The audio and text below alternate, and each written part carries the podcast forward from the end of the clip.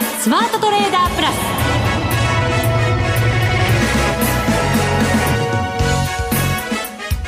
全国のリスナーの皆さんこんにちは。内田まさです。この時間はザ・スマートトレーダープラスをお送りしていきます。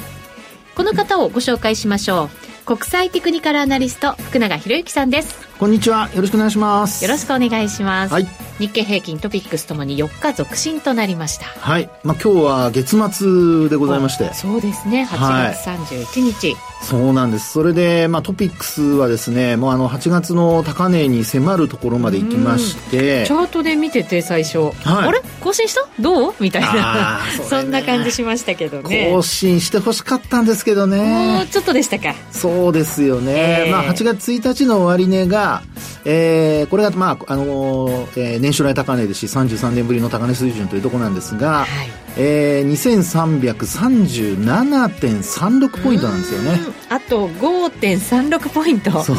終値で。終値で、はい、まあ、取引時間中もあの、まあ、いわゆるそのザラバの高値には届かなかったというところなので、ね、まあ、両方ともちょっと届かなかったという感じにはなってますね残念ながら、ね、今日届いてたらまたちょっと風景がね変わりましたけどね、はい、そうですよね、えー、でまあそうは言ってもですねあの月末にかけて、まあ、月中にかけてあの下落してその後月末にかけて戻しているという流れで、えー、月足で見ますとやっぱ下髭をつけて、えー、まあごめんなさいあのそうですねえー、下髭水準というところになるんですけど、はい、あの下髭もすごく長くてそうですね長くてしかも十字みたいな感じになってるんですよねそうなんですそうですよねまあ十字というか上髭はそんなないんですよねないどちらかというとあの頭羽っていうやつですね上が短くてあの、まあ、T の字のような。そうか、T の字か。はい。はい、のような形。はい。そうですね。で、あとですね、これあの、トピックス見ると、うん、なんと、今日で、8か月連続上昇ですよ。あらま。月足で。あらま。これちょっとですか？ら今月負けなあ今月じゃない。今年負けなしなんです 負けなしですね、ええ、福永さんの目がクリックリしてますから 相当珍しいってことですよねそれね。ちょっとねこれはですね、はい、あのまあ2017年とかにも、はい、あの上昇が続いた時はあるんですけど、ええあのー、まあ、これも2017年の4月からですかね。4月から。はい。結構年末まで連投が続きまして。で同じような上昇でございます。同じ8か月？えー、っと、そうですね、8か月。同じなんだ。そうえー、と9か月ですね、その時は、はい、まだ負けてる。4月の時はあの前月比から見ると9か月連続上昇。もうちょっと頑張らないと。あと1か月。ですね、まあ、あの途中ひょっとしたらあの12か月あの、まあ、横ばいの時あったりしたかもしれませんけど、はい、今ちょっとチャートでねあのざっと目視で見ている限りは、まあ、9か月その時連続上昇かなというところなんですけどただ本当にあの今月というか今年に入ってからトピックスは負けなしでで日経平均は残念ながら、まあ、2か月連続の下落とい。う形なんですよね。はい、でまあ、あのこういった値動きを見るにつけですねやっぱ気になるのが、まあ、あの上がってる時には皆さん調子よくてあの大丈夫って思いがちなんですけど、うん、まあ、私としてはですよやっぱりあの加熱感が気になるところなので もう本当にね心配ばっかしてますけどもねいつ、いつ投資するんだみたいなことを言われますけども。あらあら私が突っ込む前に自分で突っ込んじゃいましたけど。そうそう今日はね冒頭だから。先にあのダメージを大きくする前に。言われる前に、ね、言われる前にはい。というところです。ただまあ日経平均も今日はあの、えー、今月は、はい、あの下髭長く終えてますからまあ、あの後でその加熱感についてちょっとお話はしますけれども、えートレンドはやっぱり上昇トレンド継続中なのでそうですね。基本的にはい。い感じ、はい、そうです、うん、ですから、まあ、9月ねいろんなあの明日からも9月相場入りということになりますので、はい、まあ、どんな変化になっていくのかですよね。まあ、そこをちょっとね、えー、いろいろと皆さんにお話していきたいなと思います。はいわかりました、はい、この後じっくり伺っていきましょう。この番組はマネックス証券の提供でお送りします。スマートトレーダー計画さあ、それでは引き続き福永さんに株式相場の分析をしていただきましょう。日経平均株価終値は285円88銭高、32,619円34銭。そしてトピックスはプラス18.62ポイントの2,332ポイントで大引けとなりました。はい。えー、これあの、まあ、先ほどお話したの、あの、まあ、内容の続きなんですけど、あの、加熱感っていう時に、前回もお話しましたけど、前回というかもうだいぶ前ですかね。はい。あの、長期の加熱感っていうお話をしたのを覚えていらっしゃいますか、ね、覚えてます。はい。あの、サイコロジカルラインで、月足のサイコロジカルラインですね。まあこれで、あの、日経平均が6月の時点で83.33%まで、はい。まあ、上昇したということで、で、まあ、あー過去、そのアベノミクス相場が始まってから、ですから2010、まあ始まる前からでもいいんですけど、2012年から、あの、見てですね、その83.33%まで上昇したところが、まあ一応、あの、ピークと合致していると。あの、株価のピークとですね。えー、いうことをお話ししてたんですが、ええまあ実際にやはり日経平均も7月う以降ですね、2ヶ月、う先ほどもお話しましたように、連続、まあ安と。で、あのー、日経平均の方は、やっぱりあの、残念なことにですね、あの、前月の、その、まあ安値ですね。ですから、あの、今月8月、今日で終わりですけれども、7月の安値を一時下回ってるんですよね。はい。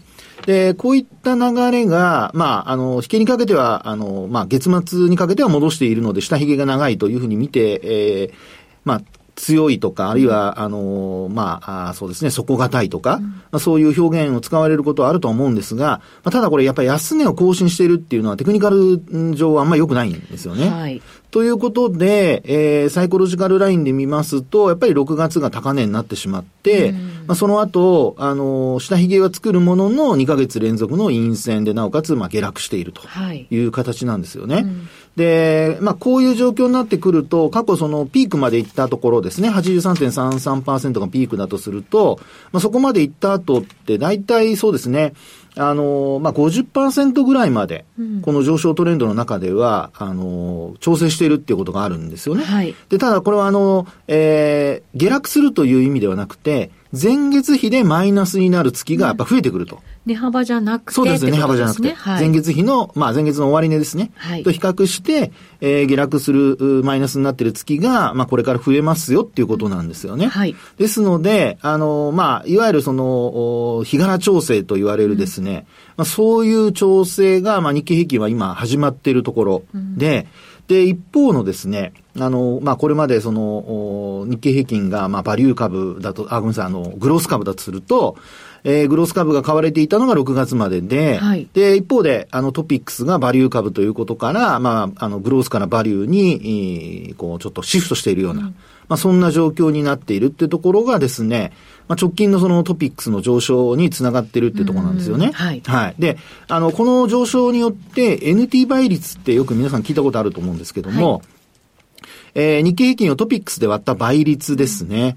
で、まあ私がその NT 倍率を初めて知った頃、若かりし頃ですけど、彼氏頃は。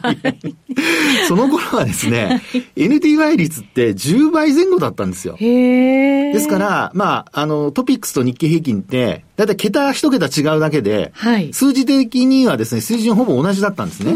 ですから、トピックスが例えば今日のように2300ポイント台だとすると、日経平均はだいたい2万3000円とか、はい。そういう10倍前後だったんですよ。はい。ところがですね、今やなんともう14倍前後までう、んね、あの、広がってきていると。ええまあ、あるいは14倍超えているっていうところまで来てますので、高い時にはもっとありましたからね、広がってるところありましたので、まあ、そういうう意味合いで見ますと、エンティティ倍率の水準も、あの、以前と違ってですね、えー拡大してきていて、で、えー日経平均優位のお状況というのがですね、まあ、特にあの、直近、まあ、今年に入ってからは続いていたという形なんですよね。はいで、そこで、あの、今お話しましたように、トピックスが8ヶ月連続の上昇で、で、なおかつですよ、あの、まあ、株価水準、うんそのお話したように切り上がってきてるわけなんですけど、ただ、これあの、トピックスのサイコロジカルラインを見ますと、えー、今日、まあ、こあの、8月終わったところでまた、えー、これ、83.33%おつけてるんですよね。ーなるほで、ど。これが3ヶ月連続なんですよ。それをどう考えればいいんですかね。それでも、日柄調整って言わないですよね。どうなんですか？いや、ですから、あの、加熱感を持ったまま、ええかあの、価格水準はですね、維持していると。はあ、そういうのいいですけどね。それで冷めるなら。そうそう。加熱感がねそうですね。はいで、ただその加熱感冷めるためには、あの、前月比ではマイナスにならないといけないので、か冷めないのか。冷めてはないんですよ。熱いまま。熱いまま熱いまま。熱いままで、で、なおかつですよ、日経平均はほら、先ほどお話したように前月の安値切ってるんですけど、一時切る場面あったんですが、ええトピックスは割ってないんですよね。うーん。さて、これをどう見るか。どう見ましょう？で、これね、ですから3ヶ月連続の、あの、上昇、あの、ごめんなさい、あの、83.3%なんですけど、ええ実はこれトピックスで見ると、なんとですね、4ヶ月連続で83.33%を続けてたって時があるんですよ。過去に。過去に。ずいぶん前。はい。それが先ほどお話した2020、あ、ごめんなさい、2017年。ああ、なるほど。はい。はい。で、あの、上昇トレンドが、まあ、続いている中で、えー株価はですね、トピックスが水準を切り上げ、そして、えーまあ、そうですね、加熱感を持ったまま、あー上昇が続いていくと。その後どうなったんですか？その後は、4ヶ月経った後。その後はですね、2018年以降、はい。年末安です。年末安。はい。はい年末が一番安いです。ですから、下降トレンドに入ってしまいました。そのスピード感っていうのはどんな感じだったんですか？えっ、と、ガツンといく感じじゃなくあのです。ね、これ、あの、その前にちょっとその上昇の、あの、意味合いというのをですね、ちょっとその4ヶ月のはい上昇のパターンをちょっと皆さんにお伝えしておきたいんですけど、ええあの、内田さんのその気持ちはよくわかるんですけど、先が知りたい、先が知りたい。ね、その後どうなったか知りたいですよね。知りたいですねはい。で、そこで、あの、注目されるのが、実はその4ヶ月間っていうのは、ほんの少しずつ上がってって、じわじわ。はい。はい。で、なおかつですね、ええ。上髭が長いんです。ああ、なるほどね。で、はいあの、最初の、ええあの、まあ、は最初に83.33%に到達した時は高値引けほぼ。うん。で、その翌月83.33%がまた続いた時は上髭。上髭。そして、その翌月は小動き。うんまあ、十字足みたいな感じです。なるほどね。で、最後の4ヶ月目は、上髭、長い上髭をつけて、ええ先ほどほら、あの、下髭の長い頭羽って話しました。T の字。はいあれの逆？のパそうです、そうですそう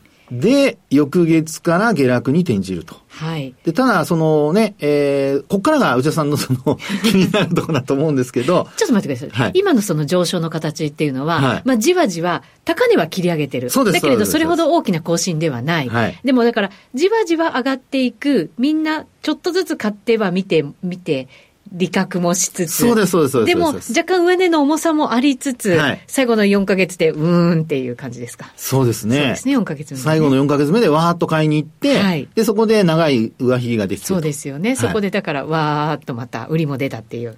そうですね。感じですかね？あの、それにほぼ、あの、月初の、はいえー終値とほぼ同じ水準であ、そっか。終えていると。終えている。ははいい。。ですから、月初、まあ、前月からの上昇でスタートして、でその流れが続いたんですけども、どもはい月中上がる場面があったんですが、うん月末にかけて売り物に押されたか、はいあるいはまあその後、とにかくゲル、あの、売り物に押されて、ですねで最終的にはですね、えー、月初とほぼ変わらない水準で終えていると。なるほど、なるほど。すっきり上がったって感じではないですね、決してねなんです。なので、その最後の83.3%が4ヶ月続いた間と、間というのは、ええこれね、上髭が結構目立つわけですよ。ああ、なるほど、はい。はい。で、えーその後の流れというのは、まあ、あのーえーそうですね、83.33%が続いたその翌月はですよ、4ヶ月続いた5ヶ月目、ええ。その時には、まあ、大幅安ですね。大幅安、はい。えーこれトピックスですよ、皆さんね。で、下落して、その後はね、ずっとね、ほぼね、レンジ相場の横ばいなんですよ。うーん。1ヶ月下げて、あとは横ばい。横ばい。はいで、あと、これ、あの、流れとしては、ちょうど昨年がですね、ずっとほら、あの、日経平均で言うと、まあトピックスで言った方がいいですかね、2000ポイントから1800ポイントぐらいまでの200ポイントの間でずっとレンジ相場が続いて、はい。で、今年に入ってから、まあ、あの、バフェット効果なんかもあって、5月以降わーっと上がっていったっていうパターンですよね。はい。で、そこでですね、あの、まあ、パターンでいくと、今お話したように1年はもちろん続いてないんですけど、えー半年ぐらい、半年ぐらい横ばいが続いて、うんで、その後もう一回、あの、一旦上昇する場面があったんですが、まあ、結果的に年末にかけて、えー水準を切り下げたというパターンですね。で、年末安。はい。はい。年末が、まあ、一番安いという、ですから、年足で言うと、年足陰線で終えているというパターンですね。なるほど。はい。で今、回、はい、ごめんなさい。どうぞ。今回のこのはい3ヶ月は、え上髭もあるけど、下髭もある？みたいな感じ。えーいや、でですすから、え今回の3ヶ月は上髭はほとんどないです。ない。はい。じゃあその下髭だけです。2017年とはちょっと足が違うって感じですよね。そうですね雰囲気がね。はい違いますね。ですから、ピークを打った、あまあ、あるいはピークを打ちに行く、はいそういう、その時の、あの、わっと買い上がって、えー売り物に押されて、月末にかけて下げて終えるっていうような流れではなくて、はいまあ、どちらかというと、あの、月中下げると、お月末にかけて買われてあげるというような。買われてあげる買われて戻す。ちょっと地合いが違いますよね。そうですね。はい。というところで、この過熱感、さあ今後、今からですよ。これ今3ヶ月続いているので、まあどういう流れになっていくのか。それ、そ、その答えは？いやいやいやその答えはって、その答えなんですけどね。はい今お話したように、ええやっぱり気になるのは、わっと買われて上髭になってっていうパターンじゃないでしょうかね。だから9ええ月結構重要かもしれないですよね。そうなんですよ。ええなので、あのー先ほどもね、内田さんからの質問があったようにですね、あのーまあ、加熱感を冷ますには、うん少しずつ上がっていたのでは、いっすあの、加熱感は全然冷め、冷めることがないです。なるほどね。前月比でマイナスにならないとはい冷めないので、だから大幅に下げなくても、ちょこちょこなんとなくね、そうです、そうです、そうです。下げる日がある、はい。みたいなね。1ポイントでもいいんですよ。あの、月末、ですから、あの、今月の終値が2332ポイントちょうどですので、まあ、これをですね、1ポイントでも下回ると、これサイコロジカルラインでは、まあ、あの、いっぱいがつくと。ね。ですから、12ヶ月の間で、えーまあ、あの、前月比で言うとマイナスの日の割合が増えて、で、えー高止まりしているこの83.33%がちょっと、えー低下する可能性が出てくるということにはなるわけですよね。なるほどね。。はいいや、なんか、逆に、はいもう加熱感とかじゃなく、ええガツン更新しちゃって、上がっちゃうみたいなのはどうですかね。それね、でもガツンと上がるためには、あの、ポイントとしてやっぱ考えられるのは、あの、移動平均線とかの乖離率とかも考えないといけないんですよね。うん。ですから、あの、先ほどもお話ししましたように、あの、おまあそうですね、83.33%が4ヶ月続いたところの、えー、24ヶ月移動平均線や12ヶ月移動平均線との乖離率っていうのが、例えば24ヶ月移動平均線との乖離率は20%。はい。えー、20%を超えたところは売られてますね。ヒゲになってますから。ということは、はい今も離れてる。えー、今も離れてます。離れてるはい。ただ、えー、今はですね、これね、まだね、10、えー、16%台です。まだ可愛いですね。離れてはいるんですけど、あの、20には届いてません。そうですか。はい。っていうことは9月にガツンといって、はい。ガツンと冷まされるっていう感じになる可能性もね。目安は、やっぱりええ20%超えるかどうかです。そうですえね。ちなみにね、24ヶ月移動平均線の値なんですけど、ええこれお伝えしておきますとね、はい覚えやすいですよ。はい、どうぞ。今月、まあ来月またちょっと変わりますけどね、はい8月末は、なんと、はい。2000ポイントです。えぴったり？ぴったり。2000.57なんですけど、まあ2000ポイントと覚えておいていただければ。あ、そうですか。はい。誤差はいい。えー、0.57ポイントですから。そうですか。はい300ポイント以上か。はい。なので、2001ポイントって覚えておいていただくと。まあでも、うんあの、帰りって、あの、逆に考えた方がいいので、あの、切り捨ての方がいいと思いますねあ。、そうですか。ええ細かい、あはいアドバイスありがとうございます。細かい。今なんか、なんかチクッときましたね。内田さん。私はもう皆さんのことを考えてお話ししてるんですから。ね。大事ですからね。大事ですよ大事ですからね。はいなるほどえね。というところで、はいまずはこの日経平均とトピックス。まあ特に日経平均の加熱感は下げ、えーちょっとこう冷まされてきてはいるんですけど、はいトピックスが特に、あのーまあ、あ加熱感保った状態なので、うん。えー両方とも崩れるようなことになると、一番やっぱりマーケット的には崩れやすくなります。うまい具合はにスイッチしてくれるといいですね。そうなんです、そうなんです、そうなんです。ね、物色もね。はい。なので、さっきお話した NT 倍率ですね。ええこれがまた拡大してくれると、あのーまあ、グロース株に資金が向かって、はいで、あのーまあ、えーバリュー株は一服というようなことになりますから、ですから9月 ,9 月はですね、FOMC とかあるじゃないですか。ありますね。ね。なので、金融政策の、まあ、転換的な話が、うん。仮に出てくるとなると、まあ、あるいは、あの、利上げの打ち止めとかね、はい。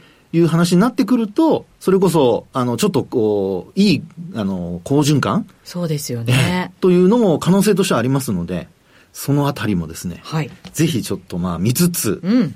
えーまあ、あの、加熱気味で、えー冷めてくれるといいんですけど、別にあの、値幅を伴う必要はないので、そうですよね。はい。なので、えー今月の終値と、それからあとは200日、あ、失礼、あの、24ヶ月移動平均線との乖離率。はいまあ、こういったものもちょっと頭に入れてですね、今月見ていただくといいかなと思います。あ、はい今月じゃない、9月です。9月ですね。はい。でも本当うまいこと、日経平均が下がってきてますから、ええね、加熱感が。だからスイッチして、その間にトピックスが加熱感冷まして、はい。はい。また交互に頑張ってくれれば、それが一番いいですけどね。そう、両方下げた時だけはちょっと要注意です。はい、わかりました。はい。以上、スマートトレーダー計画、用意ドンでした。続いては、マネックス証券からのお知らせです。投資家の皆様、マネックス銘柄スカウターをご存知ですか？マネックス銘柄スカウターは、マネックス証券に口座をお持ちの方が無料でご利用いただける日本株銘柄分析ツールです。マネックス銘柄スカウターでは、売上高や営業利益など重要な業績指標を過去10期以上にわたりグラフ表示することができます。自分でデータを整理する手間をかけずに、長期的な視点で企業を分析することが可能です。また、マネックス銘柄スカウターには、10年スクリーニングという機能がございます。通常提供されているスクリーニング機能は、直近の通期業績や今期の会社予想などを対象にすることが多いのですが、10年スクリーニングなら、過去10年間の業績や直近の四半期業績での銘柄選びが可能なので、長期視点で自分に合った銘柄を探し出すことができます。さらに、マネックス銘柄スカウターはスマートフォンへの表示最適化も行っているので、外出先などでも場所を選ばずスムーズに銘柄分析を行っていただけます。また、マネックス銘柄スカウターの活用術もマネックス証券のセミナーやホームページで紹介していますので、ぜひご覧ください。マネックス銘柄スカウターはマネックス証券に口座を開設いただくと無料でご利用いただけます。マネックス証券の口座は無料で開設できます。日本株投資の強い味方、マネックス銘柄スカウターをぜひお試しください。マネックス証券での取引に関する重要事項。マネックス証券が扱う商品などには価格変動などにより元本損失、元本超過損が生じる恐れがあります。投資にあたっては契約締結前交付書面、目論見書の内容を十分にお読みください。マネックス証券株式会社、金融商品取引業者、関東財務局長、金賞第165号。ザ・スマートトレーダープラス。今週のハイライト。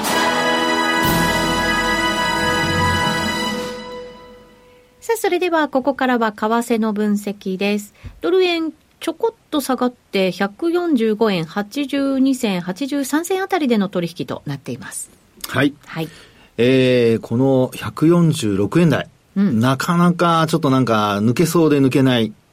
147円に一旦ね、つける場面あったんですけど。ありましたね。それがなかなか、なん、なんて言うんでしょうかね。あの、経済指標、弱い経済指標が出てきているために、うんアメリカのですね、はいえー株、あの、価格の方は、ちょっとこう、ドルに関してはですね、押し戻されているという状況ですよね。そうですね。全は般ドルちょっと弱めですもんね、足そうです元ねね。。ええで、一方で、ユーロは円に対して見ると、まあ、あの、強含みですし、あと、ユーロドルで見てもですね、あの、まあ、あーそうですね、えーっと、ドルがやっぱりちょっと弱含みっていう感じでしょうかね。うんはい。で、あの、この流れからですね、まあ、あの、特にまあ、ドル円のところでお話をさせていただくと、あの、冷やしで見ると、今お話しましたように、147円一旦つけて、その後はもう横ばいのような状況になってまして、はい。で、その以前も実は146円がちょっと壁になっていたりしてですね、えー6円台が壁になったりしていて、あの、価格ってそんなに動いてないんですよね。ですから、あの、まあ、いつも使ってお話しするボリンジャーバンドなんかを見ると、実はバンドが、あの、今日時点ですと、今のリアルタイムで見るとですね、えー、これ、すまあ、すすぼまってきているっていうような状況なんですよね。うん20日のボリンジャーバンド使ってますけども、はいですので、あの、まあ、あの、目先的には一旦天井をつけた可能性はあるんですけど、これ、ひょっとすると、あの、この後、上下どちらかにトレンドが出ちゃうかもってとこですよね。あ、そういう形でもあるんですね。そうですね。はい。ですので、まあ、あの、えっと、明日ちょうど週末で、なおかつ雇用統計が、まあ、9月入りということで。そうですね。今週、雇用に注目ね、集まってますからね。そうですよねから始まって。ええで、まあ、特にあの ADP があの予想下回ってますし、うんそれからあと、ジョルツもですね、予想下回るというようなことにもなってですね、はい。労働し、まあ、指標っていうんでしょうかね、労働に関係する指標が、このところちょっと今週に出てるものに関しては弱含みなので、はい。まあ、雇用統計がこれで弱いとなると、まあ、ひょっとすると9月のその FOMC の利上げというののですね、あの、見立てがちょっとまた後退をして、うん。えーまあ、フェドウォッチなんかのまた利上げ確率が低下したりだとか、っていうのがですね、えー出てくるかもしれないですよね。だそうなると、どうでしょう、ドル、今先ほどお話ししましたように、えーこれからトレンドがもし、えー出るとすると、はい。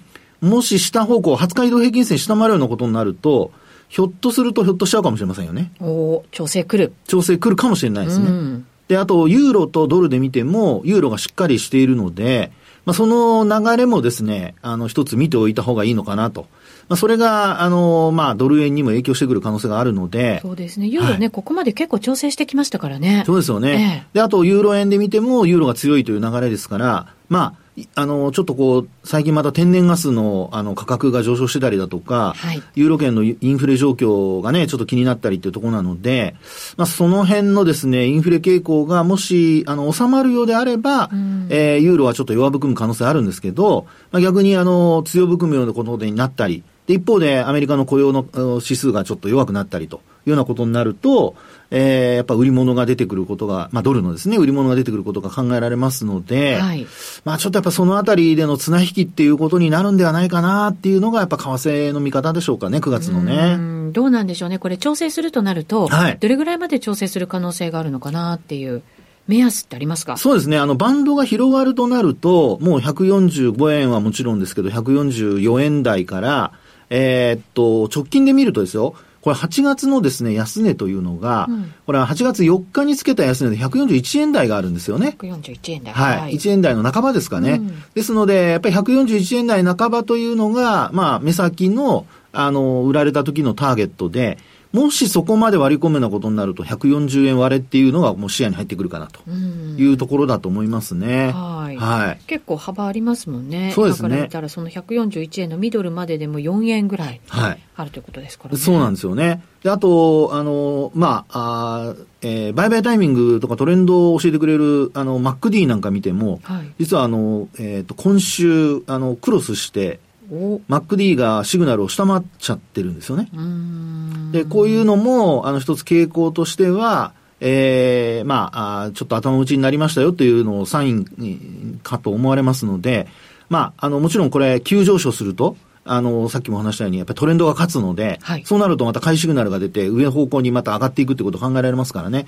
えーあんまりこう、お思い込みでトレードするのは良くないんですけど、うんまあ、トレンドが出てからどっちかっていうのを確認されて、でそれと同じ方向に、例えば MacD とか、えーモメンタムが動くようであれば、まあやっぱりトレンドをですね、あのーそっちの方向を保管しているってことになりますから、はい。まあ、そういうのをですね、ちょっとこれから確認するのが、まあ安全策と、それからあとトレンドに乗っかるというところでは、まあ戦略としてはいいんではないかなと思いますけどね。はい、そうですね。雇用統計前の調整ってよく見られますからね。そうですよねそういうのも、やっぱりちょっと見ながら。はいということでございます。さて、あっという間にお別れのお時間です。今日ここまでのお相手は、福永博之と、内田まさみでした。この番組はマネックス証券の提供でお送りしました。